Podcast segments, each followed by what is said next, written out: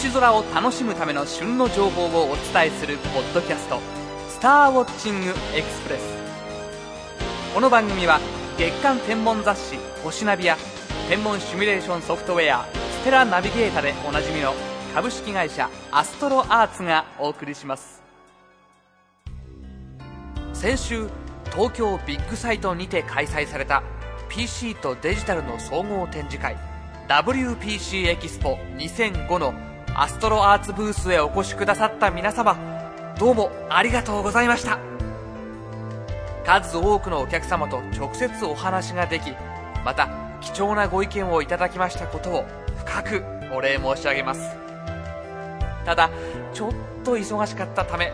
今回の「スターウォッチングエクスプレス」予定より2日ほど配信が遅くなってしまいました。どうもごめんなさい。さて10月30日に最接近した火星はご覧になられたでしょうか？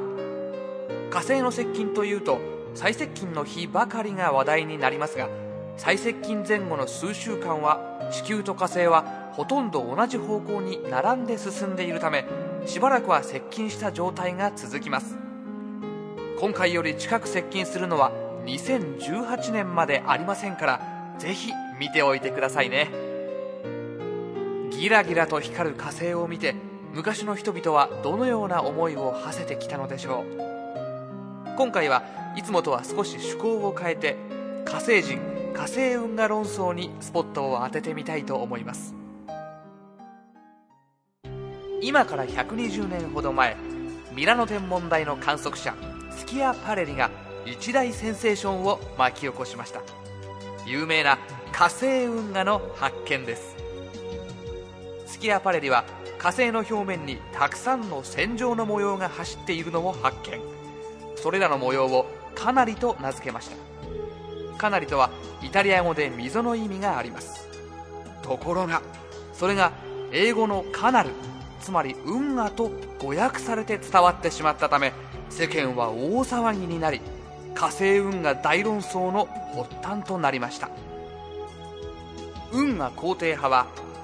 運河は火星の北極や南極の氷が溶けてできた水を送るために火星人が作った地下水道のその両側に繁殖する植物地帯が見えているものだとし運河と運河の交わる場所はオアシスと呼ばれる小さな斑点が観測されるがここには超高馬力のポンプがあって水流をコントロールしているのだと主張しました。一方運河否定派は次のように考えていました。火星の表面には小さな暗い斑点がたくさんあるがこれらが気流のせいではっきりと見えない時に線状に連なって見えているに過ぎないと主張したのです。火星運河と火星人の存在に関する白熱した議論は世界中に広がり科学者だけでなく宗教家や哲学者そして一般人用も巻き込む大論争に発展していったのです。1965年にはアメリカの火星探査機マリナー4号が火星に接近し火星面の詳細な写真を送ってきました。その写真には月と同様なクレーターがいくつも映し出されており世界中の人を驚かせました。さらにそれ以後もアメリカやソ連の探査機が次々と火星に接近しその写真を送ってきました。写真の解像度は探査のたびに飛躍的に向上していきましたが残念ながら火星に運河や生物が存在するという証拠を得ることはできませんでした。1996年の夏に NASA により火星生命に関するセンセーショナルな発表がなされました。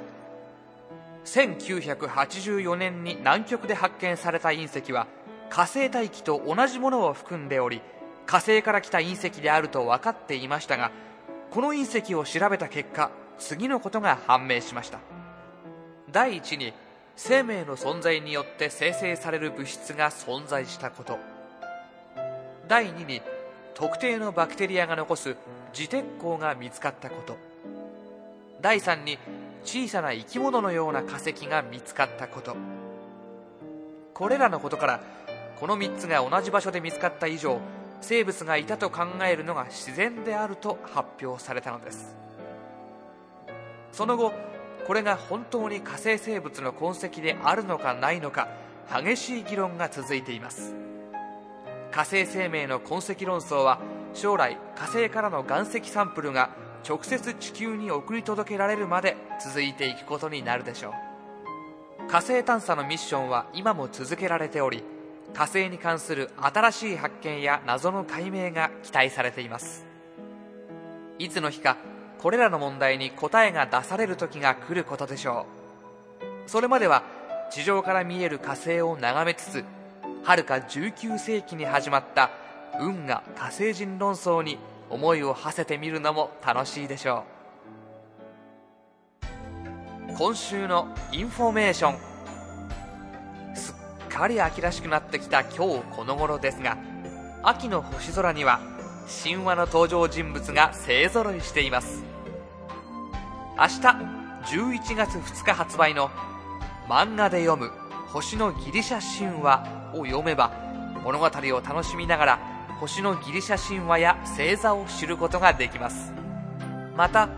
神話ができた頃の時代背景や星座にまつわるさまざまなエピソードをこだわり星座神話として解説しているので漫画ストーリーとともにコラムを読み進めると星座や神話についてより深い理解が得られます。お求めは全国の書店またはアストロアーツオンラインショップで。さて今回の「スターウォッチングエクスプレス」はいかがでしたでしょうか？より詳しい星空を楽しむための情報はアストロアーツホームページ。Http コロンスラッシュスラッシュ www.astroarts.co.jp スラッシュをご覧くださいアストロアーツホームページには宇宙天文に関する情報をはじめソフトウェアや望遠鏡双眼鏡など星空を楽しむためのさまざまな商品を購入できるオンラインショップもあります次回の「スターウォッチングエクスプレス」は11月10日頃配信の予定です。それではまた。